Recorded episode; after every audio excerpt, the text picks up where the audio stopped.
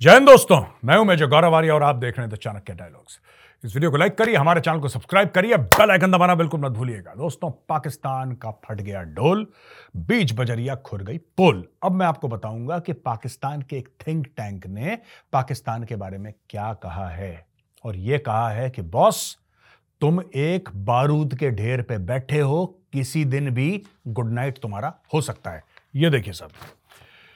ये है तबाद lab तबाद lab ने यह बोला है कि जो आईएमएफ पाकिस्तान के बारे में बोल रहा है, वो पूरा मैटर गलत है।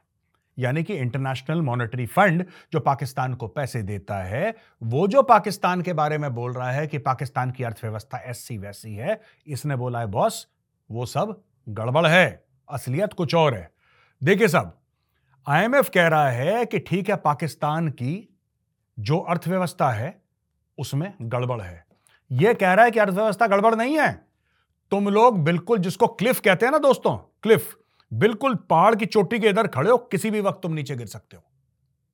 यह तबाद लैब ने बोला है, पर कैपिटा डेट, जो पर कैपिटा डेट होती है पाकिस्तान की, वो 2011 से 2023 तक 12 साल के अंदर 36 प्रतिशत बढ़ गई है। 36 percent per capita debt has increase in the last 12 years आप समझ लीजिए। ये और ये उसने लिख के बताया है, उसने बोला, भाई साहब, ये तुम्हारी खतरे की घंटियाँ हैं, तुम देख लो। तुम भागोगे, ज़मीन कम पड़ेगी। मैं आपको और बताऊँगा, ये लोग कह रहे हैं ना कि मसीहा आ जाएगा, इमरान खान आ जाए, सब ठीक कर देगा। मैं उसके ऊपर भी आऊँगा, मैं आपको कुछ डेटा बता दूँ। और फिर मैं असली विश्लेषण पे आता हूँ दोस्तों, ये देखो। GDP per capita decline by six percent during the same period ठीक है भाई साहब, ये पर कैपिटा डेट आपका 36 परसेंट इंक्रीज हुआ और ये 36 परसेंट पर कैपिटा डेट यानी कि कर्ज 36 परसेंट इंक्रीज हुआ और 6 परसेंट आपका पर कैपिटा आपका डिक्लाइन हो गया, यानी कि नीचे आ गया। Widening financial gap indicated by disparity in growth rates और debt and income new bond अब ये सुनना आप, भाई ये सुनना आप। 2011 में एक नवजात शिशु जब पैदा होता था पाकिस्तान के अंदर अभी बच्चा पैदा हुआ है, उसके ऊपर seventy thousand seven hundred and seventy eight rupees Pakistani कर्जदार होता था वो बच्चा। यानी कि पाकिस्तान में किसी भी घर में गरीब, अमीर, कोई भी जैसे ही बच्चा पैदा हुआ, उस बच्चे के ऊपर सर पे कर्ज हो जाता था सत्तर हज़ार सात सौ अठहत्तर पाकिस्तानी रुपए। लेकिन आज की तारीख में, आज की तारीख में, यानी कि 2023 का डेटा दे रहा है 2023 के डेटा में यह बता रहा है कि अब हर एक बच्चा जो पैदा होता है पाकिस्तान में, जिस दिन पैदा हुआ, उस दिन उसके सर पे तीन लाख इक्कीस हज़ार तीन सौ इकतालीस रुपए कर्ज चढ़ जाता है। यानी कि लगभग आप ये लगा लीजिए कि सवा तीन लाख रुपए, बच्चा पैदा हुआ, सवा तीन लाख रुपए कर्जदार हो गया वो। यानी कि हर एक पाकिस्तानी जो पैदा हो रहा है, सवा तीन लाख रुपए कर्ज में पैदा हो रहा है। और इनके सियासतदान दे कर्ज दे कर्ज, यहाँ से ले आओ, वहाँ से ले आओ आईएमएफ तुम भी ले आओ। चाइना, तुम, इनको यह नहीं पता कि तुम्हें वापस भी देना होता है। मुझे याद है किसी जैसे किसी अमीर आदमी के बेटे को, बिगड़ैल बेटे को चौदह पंद्रह साल के बेटे को आपने क्रेडिट कार्ड दे दिया। और वो स्वाइप करे जा रहा है। उस बच्चे को यह अकल नहीं है कि बेटा तेरे बाप को वापस करने पड़ेंगे पैसे। ठीक है? बाप अमीर है एक महीना झेलेगा, दो महीना झेलेगा, तीन महीना झेलेगा, कभी तो बाप पूछेगा कि भाई तू कर क्या रहा है? पढ़ाई वढ़ाई नहीं करता, नालायक आदमी, नंबर तेरे ज़ीरो आ रहे हैं। ठीक है, दसवीं क्लास में दस बार फेल हो चुका है तू और देश शॉपिंग देश शॉपिंग चल रही है मेरे क्रेडिट कार्ड से। वो नालायक बच्चा पाकिस्तान है दोस्तों, अब देखो। पाकिस्तान में ऐसा मामला हो गया है कि एक्सटर्नल डेट 2011 से डबल हो गई है। ठीक है जी?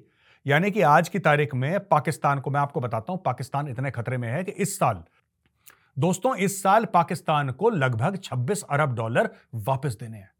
2024 की बात कर रहा हूँ?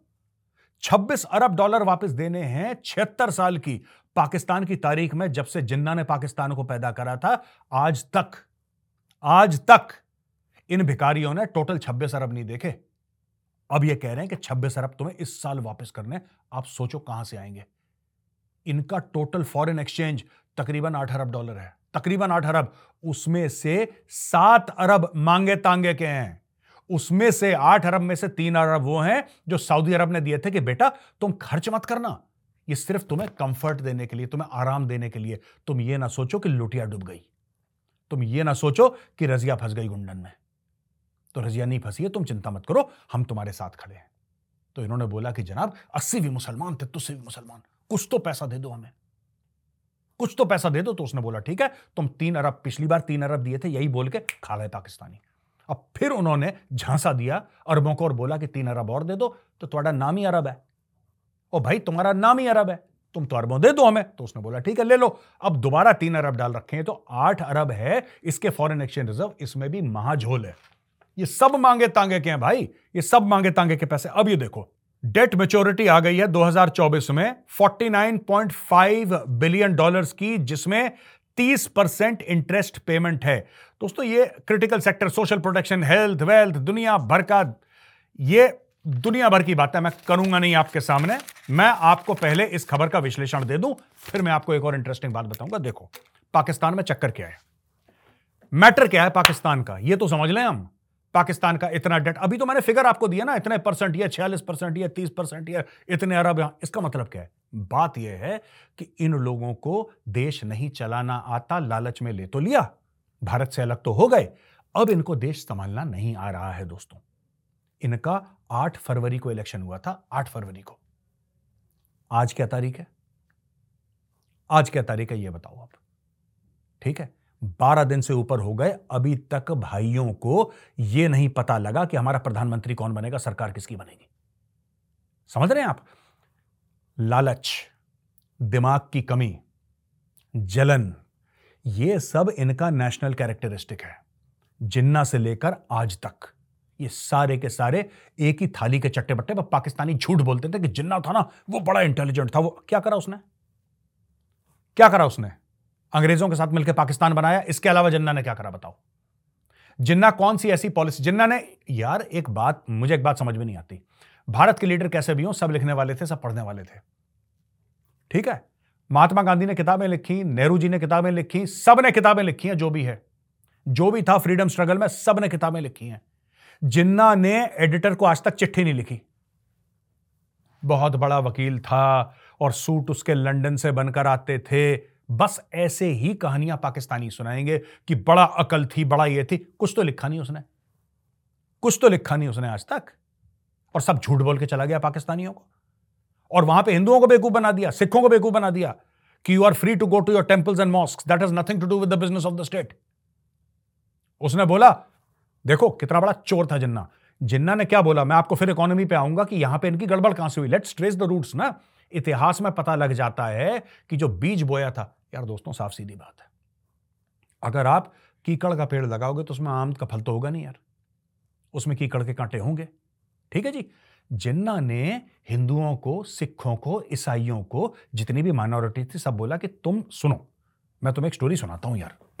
तो उन्होंने बोला हाँ जिन्ना साहब, स्टोरी सुनाइए। उसने बोला, देखो यार मैंने बनाया तो इस्लाम के नाम पे है देश पूरा पाकिस्तान। बना इस्लाम के नाम पे, लेकिन तुम लोग आराम से रह सकते हो, तुम चिंता मत करना यार। हमारा इस्लाम से कोई लेना देना नहीं you are welcome to go your temples mosque फलाना डेम का, उसने अंग्रेज़ी बोल दी। ये लोग झांसे में आ गए, बोला कि हाँ जिन्ना साहब तो अच्छे आदमी है। वहाँ पे जिन्ना ने पाकिस्तान मिलते ही सबको निपटाना शुरू करा। लियाकत अली को पड़ी गोली, ठा ठा। जिन्ना सड़क पर मर गया, तड़पते हुए उसकी एंबुलेंस खराब हो गई। फातिमा जिन्ना, उसकी बहन, ठा ठा। एक एक करके, ठाठा करके पाकिस्तान आ जा गया। आज की तारीख में पाकिस्तानी ये कहते हैं कि, मेजर साहब, ऐसा है, अगर इमरान खान जेल से छूट गया तो आपको पता क्या होगा? मतलब क्या होगा भाई साहब?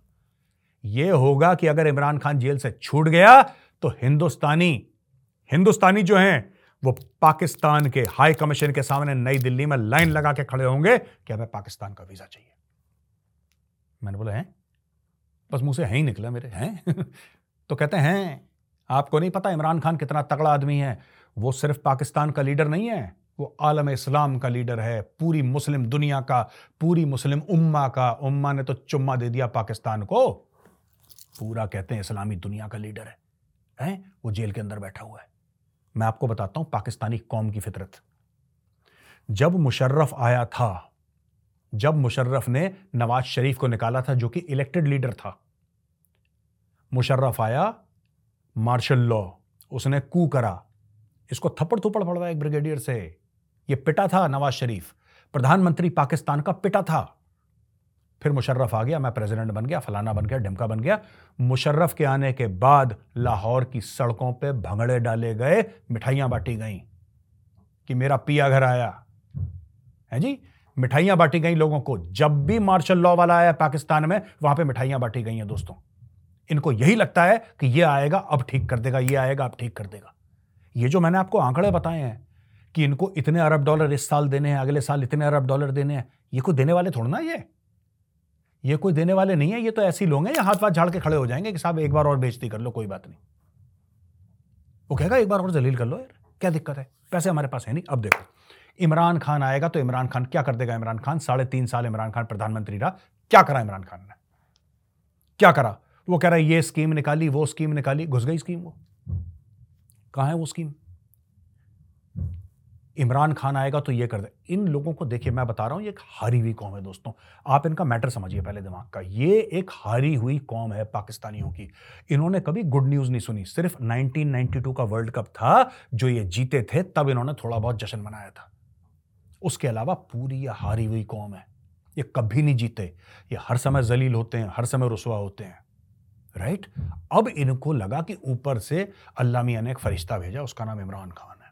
जो इमरान खान है ना, वो कुछ जादू की छड़ी ऐसे चलाएगा और पाकिस्तान फिट हो जाएगा। इमरान खान ने आज तक एक चिट्ठी लिख के नहीं डाली कि ये मेरा प्लान है। इमरान खान ने कोई, उसने ये नहीं बताया कि जब मैं सत्ता में आऊँगा, मैं ये करूँगा। जब वो सत्ता में था, तब उसने कुछ नहीं करा। जाके बकवासें और करी कि मैं कश्मीर को आज़ाद कर दूँगा और मैं बाबर के ऊपर, ये बाबर के ऊपर फ़िल्म बनाना चाह रहा था ये। ये बाबर के ऊपर इमरान खान प्रॉमिस करके आया था कि मैं बाबर के ऊपर फ़िल्म बनाऊँगा। फिर इसने यह वादा करा कि एक टीवी स्टेशन खुलेगा, सारी मुसलमान दुनिया एक टीवी स्टेशन खोलेगी जो कि इस्लामोफोबिया के खिलाफ लड़ेगी। फिर ये झूठ बोलकर आया कि जब मैं गया था रूस तो मैं तेल लेने की बात कर रहा था। तेल लेने की तुम्हारे पास तो रिफाइनिंग कैपेबिलिटी नहीं है पाकिस्तान में। एक बार तुमने रूस से तेल लिया, तुम्हें पता लग गया घाटे का सौदा है, तुम्हें सांप सूंघ गया। तुम्हारी तो औकात नहीं है रशियन ऑयल को रिफाइन करने की। तो पाकिस्तानियों ने ऐसा झूठ बोला। ये कौम क्यों नहीं तरक्की कर रही? अक्सर मुझसे लोग पूछते हैं कि साहब ये पाकिस्तान तरक्की क्यों नहीं कर रहा? भाई ये नहीं कर सकता। इनके डीएनए में गड़बड़ है। इनके बेसिक खून में गड़बड़ है। और मैं ये मानने को तैयार नहीं जो लोग कहते हैं हम लोग एक ही लोग हैं ना। हम लोग एक ही किस्म के लोग हैं। कोई एक किस्म के लोग नहीं है। अगर ऐसा एक ही किस्म के लोग होते तो भारत इतनी तरक्की क्यों कर रहा है और ये इतने फिसड्डी क्यों निकल गए? मैं नहीं मानता। इन, इन, इनका जेनेटिक मेकअप ही कुछ और डिफरेंट है। राइट? इमरान खान जेल से निकलेगा तो इमरान खान ये कर देगा, वो कर देगा। भाई, अब मैं आपको एक और चीज़ बताता हूँ। आप सुनो जरा, तब आपको पता लगेगा। टाटा ग्रुप, हमारा जो भारत का टाटा ग्रुप है, इसका जो मार्केट कैप है, वो पाकिस्तान की जीडीपी से ज़्यादा है। भारत की एक कंपनी, दोस्तों मैं आपको पहले बता दूँ, पाकिस्तान की जीडीपी। पाकिस्तान की जीडीपी है 341 बिलियन यूएस डॉलर्स ये पाकिस्तान की जीडीपी है। एक पूरे 25 करोड़ के मुल्क की जीडीपी है। 341 billion dollars Tata group, Bharat का टाटा ग्रुप, उसका मार्केट कैपिटलाइजेशन कितना है? तीन सौ पैंसठ अरब डॉलर, यानी कि सिर्फ़ टाटा ग्रुप की जो टोटल वैल्यू है, वो पाकिस्तान से, पूरे देश से 24 अरब डॉलर ज़्यादा है। तालियाँ। और ये तालियाँ मैं लाहौर से सुनना चाहता हूँ और इस्लामाबाद से सुनना चाहता हूँ। कराची से सुनना चाहता हूँ, रावलपिंडी से सुनना चाहता हूँ और हैदराबाद से इनसे सुनना चाहता हूँ। और गुजरा वाले जो लोग हैं गुजरा वाला के, आप भी बचाओ। सियालकोट वाले आप भी बचाओ। बेड़ा गर्क तो आप ही लोगों ने कर रखा है ये देखो। कहता है कि Pakistan face significant debt and liabilities of 125 billion 125 billion ये खा गए। अच्छा ये 125 पुराना फिगर है, ये फिर तीन अरब और खा गए। तो 130 के आसपास है 28 ट्वेंटी नाइन के आसपास इनका। ठीक है जी? अब, इनको 25-26 अरब डॉलर कब से शुरुआत है इनको देने की? ये जो जुलाई है। फरवरी में बैठे मार्च, अप्रैल, मई, जून, चार महीने के बाद आएगा जुलाई और पाकिस्तान को देना है छब्बीस अरब। दो वापस, छब्बीस अरब। तो दोस्तों, मैं आपको इसलिए बता रहा हूँ, अक्सर लोग ये क्यों करा मैंने ये? मैंने इसलिए करा क्योंकि लोग पूछते हैं कि इनको प्रॉब्लम है क्या पाकिस्तान में? वॉट इज़ देयर प्रॉब्लम मैं आपको बताता हूँ, इनकी प्रॉब्लम यही है दोस्तों कि ये ये कहीं पे खुश नहीं है। कई पाकिस्तानी ये कहते हैं कि मेजर साहब, एक बार पॉलिटिकल स्टेबिलिटी आ गई ना, एक बार पॉलिटिकल स्टेबिलिटी आ गई, फिर आप देखना। ये वही गधे के बच्चे हैं जो कल ये मुझसे कहते थे कि मेजर साहब, एक बार सी पैक हो गया ना तो फिर आप देखना। एक बार ये हो गया ना, एक बार ये हो गया, एक, ये पता नहीं, एक बार होता नहीं उनके यहाँ पे। एक बार पॉलिटिकल स्टेबिलिटी आ गई। अरे मुशर्रफ, तुम्हारा दस साल तक प्रेसिडेंट था पॉलिटिकल स्टेबिलिटी थी कि नहीं थी? चुनाव नहीं हुए, उससे क्या होता? पॉलिटिकल स्टेबिलिटी थी? थी। जयाउलक तुम्हारा एक डेकेड था for more than ten year Zia ul Haq was president of Pakistan complete ruler political stability थी? थी। कुछ हुआ? कुछ नहीं हुआ। उसने पूरे मुल्क को मौलवी बना दिया। तुम्हारी प्रॉब्लम पॉलिटिकल स्टेबिलिटी हो सकती है but that is not the only problem Pakistan में टैलेंट का फुकदान है। पाकिस्तान में टैलेंट नहीं है। पाकिस्तान में कैपेबिलिटी नहीं है। कुछ लोग हैं हु आर वेरी गुड मैं ये मना नहीं करता। मैं ये नहीं कह रहा कि पूरे का पूरे 25 करोड़ का बेड़ा करके मैं ऐसा भी नहीं कह रहा। लेकिन बहुत कम लोग हैं। गवर्नमेंट में कैपेबिलिटी नहीं है। There are no good people in government और यह बात नहीं है कि वो करप्ट हैं। मैं ये कह रहा हूँ कि बुद्धिहीन भी हैं। They are stupid also apart from being corrupt they have no आप काकड़ को देख लो, इनका जो अभी आज की तारीख में जो इनका prime minister he he doesn't have any idea उसको क्लू ही नहीं है क्या चल रहा है दुनिया में। He doesn't know anything Pakistan, पूरे पाकिस्तान में दोस्तों, बगल में इंडिया है, पाकिस्तान के। कुछ अपने दुश्मन को देख के सीख लो, पाकिस्तान में एक सॉफ्टवेयर डेवलपमेंट पार्क नहीं है। एक 25 करोड़ का आवाम है, एक सॉफ्टवेयर डेवलपमेंट का पार्क नहीं, किसी ने बनाया नहीं। इनको डीएचए बनाने से फुर्सत नहीं है। तो दोस्तों प्रायोरिटीज होती हैं देशों की। तो आज मैंने सोचा कि आज वीडियो बताऊँ, क्योंकि बहुत लोग मुझे फ़ोन कर रहे हैं कि, अरे, हो क्या रहा है वहाँ पे? हो क्या रहा है? इतना टाइम हो गया, इनकी सरकार नहीं बनी, क्या मैटर क्या है? मैटर काबिलियत का है। मैटर इंटेंट का है। ठीक है जी? तो यहाँ पे होता है वीडियो खत्म, अब आते हैं सवाल और जवाब पे। दोस्तों, पहला सवाल जो है, ये है, बिराज राम, बिराज। मेरा नाम बिराज है। जय श्री राम, जय श्री राम बिराज जी। मेरा क्वेश्चन है कि people don't know about state of Jharkhand मैं भी झारखंड से हूँ। और झारखंड में नई पॉलिटिकल पार्टीज़ की वजह से नक्सलाइट हमेशा इंक्रीज हो गए हैं। इसके बारे में आपका क्या ओपिनियन है? नहीं, देखिए, मेरा ओपिनियन तो यही है कि जो झारखंड में इवन झारखंड या छत्तीसगढ़ यहाँ पे नक्सल प्रॉब्लम अभी भी है, लेकिन पहले से बहुत कम है। तो आपको यह भी अप्रिशिएट करना पड़ेगा कि पहले से जो रेड कॉरिडोर है, वो श्रिंक हुआ है। और आधे से ज़्यादा श्रिंक हो गया रेड कॉरिडोर लगातार नक्सलों के खिलाफ कार्रवाई, जैसे सीआरपीएफ करती है या फिर लोकल पुलिस करती है, Jharkhand police, Chhattisgarh police that is very important secondly development road infrastructure ये बहुत ज़रूरी है। और जो आपके नेता हैं, कम से कम लोकल पॉलिटिकल पार्टीज़ मैं रूलिंग पार्टी की सिर्फ़ बात नहीं कर रहा, मैं सारी पॉलिटिकल पार्टीज़ की कर रहा हूँ, जो ऑपोजिशन में हैं या फिर सत्ता में हैं they should understand one thing यार आप नक्सलवादियों का साथ लोगे चुनाव जीतने के लिए तो नक्सलवादी एक दिन आपके घर पे पहुंचेगा अपना हिसाब बराबर लेने के लिए। और उससे नक्सलवाद बढ़ता है। इनको इग्नोर करो। योगेंद्र सिंह, क्या सर इस फार्मर प्रोटेस्ट में यूएस और चाइना जैसे देश भी शामिल हो सकते हैं जो इंडिया को डब्ल्यूटीओ से बाहर निकालना चाहते हो तो टैकल टैकल इंडिया ट्रेड? ये कह रहे हैं जय Hind sir, love from Haryana. Yogendra Singh ji, जय हिंद। लव फ्रॉम नोएडा अच्छा जी, ऐसा है बिल्कुल। योगेंद्र जी, आप ठीक कह रहे हैं, इसमें बिल्कुल, क्योंकि इतनी जो फंडिंग हो रही है, इतनी फंडिंग हो रही है, और लगातार हो रही है, ये कोई पंजाब वाला बंदा नहीं है जो डायरेक्टली इसमें पैसे डाल दे। किसान आ रहा है, किसान कह रहा है, मैं छह महीने का खाना और छह महीने का डीजल लेकर, छह महीने का डीजल कितना होता है? जनरेटर चलता है डीजल से, गाड़ियाँ चलती हैं दाएँ सब कुछ होता है। ये पैसा आ कहाँ से रहा है? और ये पैसा क्यों आ रहा है? और सिर्फ़ पंजाब के फार्मर क्यों आ रहे हैं? थोड़े बहुत, हो सकता है हरियाणा के मिल जाएँ, थोड़े बहुत वेस्टर्न यूपी में आपको हलचल दिखे, वो अलग मैटर है। लेकिन इसमें 95 से लेकर 99 परसेंट जो किसान हैं, वो पंजाब के क्यों हैं? मैं सिर्फ़ ये पूछना चाहता हूँ। मेरा सवाल सिर्फ़ ये है कि क्योंकि एग्रीकल्चर क्या है? It's a state matter it's not a union matter ठीक है। अगर केरल के, और केरल में बीजेपी की सरकार तो नहीं है, अगर केरल के किसानों को प्रॉब्लम है तो केरल में आप, वहाँ पर कम्युनिस्ट है, वहाँ पर जाके बात करेंगे उनसे। तो दोस्तों, ये तो बात हो गई केरल की। आप और किसी स्टेट में लीजिए, कहीं किसी किसान को कोई प्रॉब्लम नहीं है। और है तो लोकल स्टेट गवर्नमेंट उसको सॉर्ट आउट कर रही है। सिर्फ़ पंजाब के अन्नदाता को क्यों प्रॉब्लम है? यह जानने वाली बात है, सोचिएगा इसके बारे में।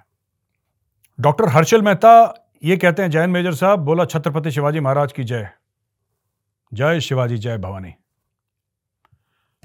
MHA's latest decision on scrapping out free movement regime with Myanmar ये कह रहे हैं फ्री मूवमेंट रजीम जो है, क्या इससे डेमोग्राफिक स्ट्रक्चर हमारा मेंटेन होगा? बिल्कुल होगा। हर्षल, सिर्फ़ डेमोग्राफिक स्ट्रक्चर मेंटेन नहीं होगा। आपके यहाँ जो टेररिज्म फैलती है, वो कंट्रोल होगी। जो लोग आते हैं, ये 10-15 किलोमीटर अंदर आ जाते हैं, ये आपका मेंटेन होगा। आपको रोकना पड़ेगा लोगों को। आपने और ये प्रॉब्लम आज की नहीं है, ये 1971 से पहले की प्रॉब्लम है ये। इट इज़ प्री 1971 ये लोग आते रहते आते रहते।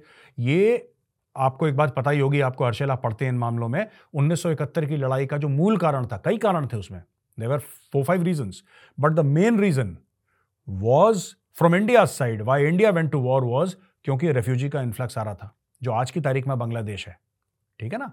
जो आज की तारीख में बांग्लादेश है, उस जमाने में ईस्ट पाकिस्तान था, लड़ाई से पहले वहाँ पे लाखों लाखों in fact more than a crore refugees came in side India India की इकोनॉमी डिस्टेबलाइज हो गई। लुक आफ्टर करते करते उनको।